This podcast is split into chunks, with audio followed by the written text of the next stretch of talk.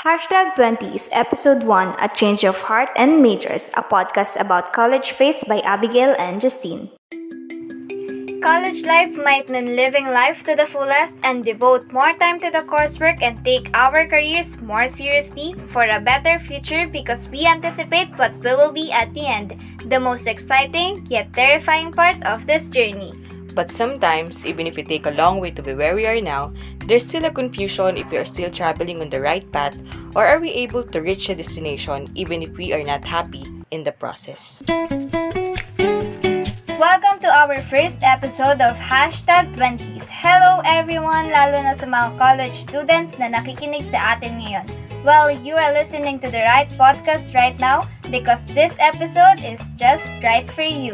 Yes, I know na maraming stress na mga college students ang makaka-relate sa topic natin for today's episode. But before we start, let's first introduce ourselves since it is our first episode.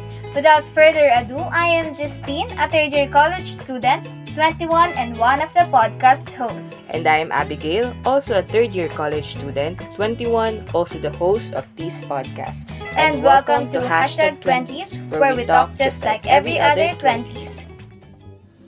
For today's episode, we will talk about how we overcame one of the college students' nightmares, the change of heart over the path they will take, particularly their college course or degree. Pero before that, magkamustahan muna tayo. So far, kamusta ang junior year, Justine? Two years have passed, Abby, and now hindi ako makapaniwala na I am now in the junior phase. Kumusta?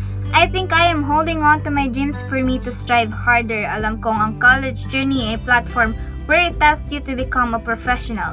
Kinaya ng dalawang taon, kinakaya at kakayanin ang natitirang dalawang taon sa kolehiyo. Tama. Kakayanin mo at kakayanin nating dalawa. Pero ikaw ba, What do you fear the most as a college student as you go on on this college journey? Aside from the severe workload na we are experiencing right now, kidding aside, siguro yung fear na hindi ko matapos yung degree na to or in the process maisip kong this is not for me. Actually, I felt the same, especially during our freshman year na nangangapa pa talaga tayo. Dagdag pa na pandemic and everything seems to be limited.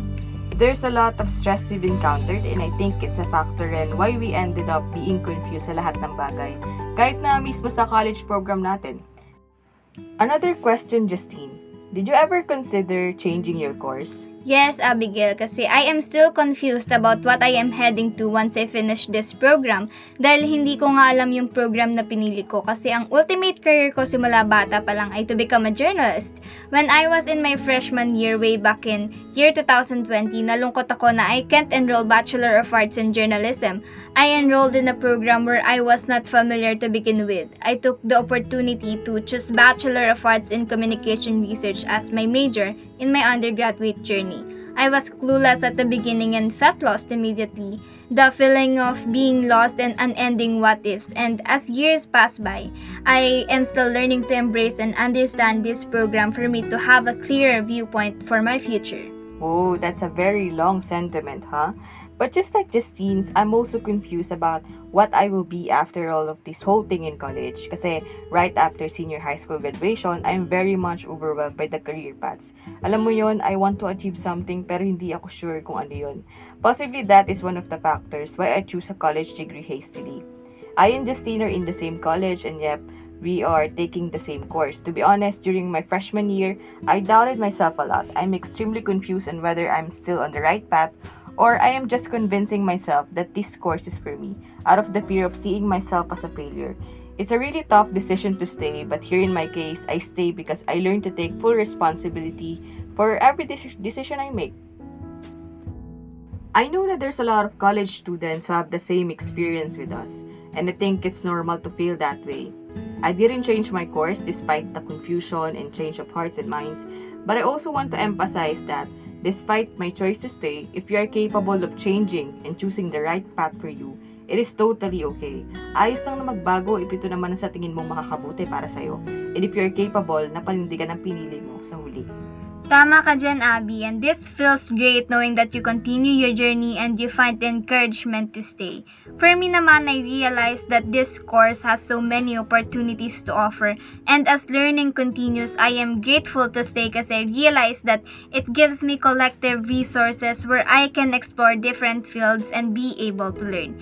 Kaya kung nasan ka man ngayon, kung ano man yung pinili mong course sa college, alam kong kayang-kaya mo matapos. Trust, believe, and manifest. Padayon mga mag-aaral na patuloy lumalaban at nangangarap para sa hinaharap. And that's it. Thank you so much for listening. We hope that you gained something from us. Again, this has been Abigail. And this is Justine. And together, we hope that we will progress to our chosen program. Thank you so much for listening. Until our next episode of Hashtag 20s.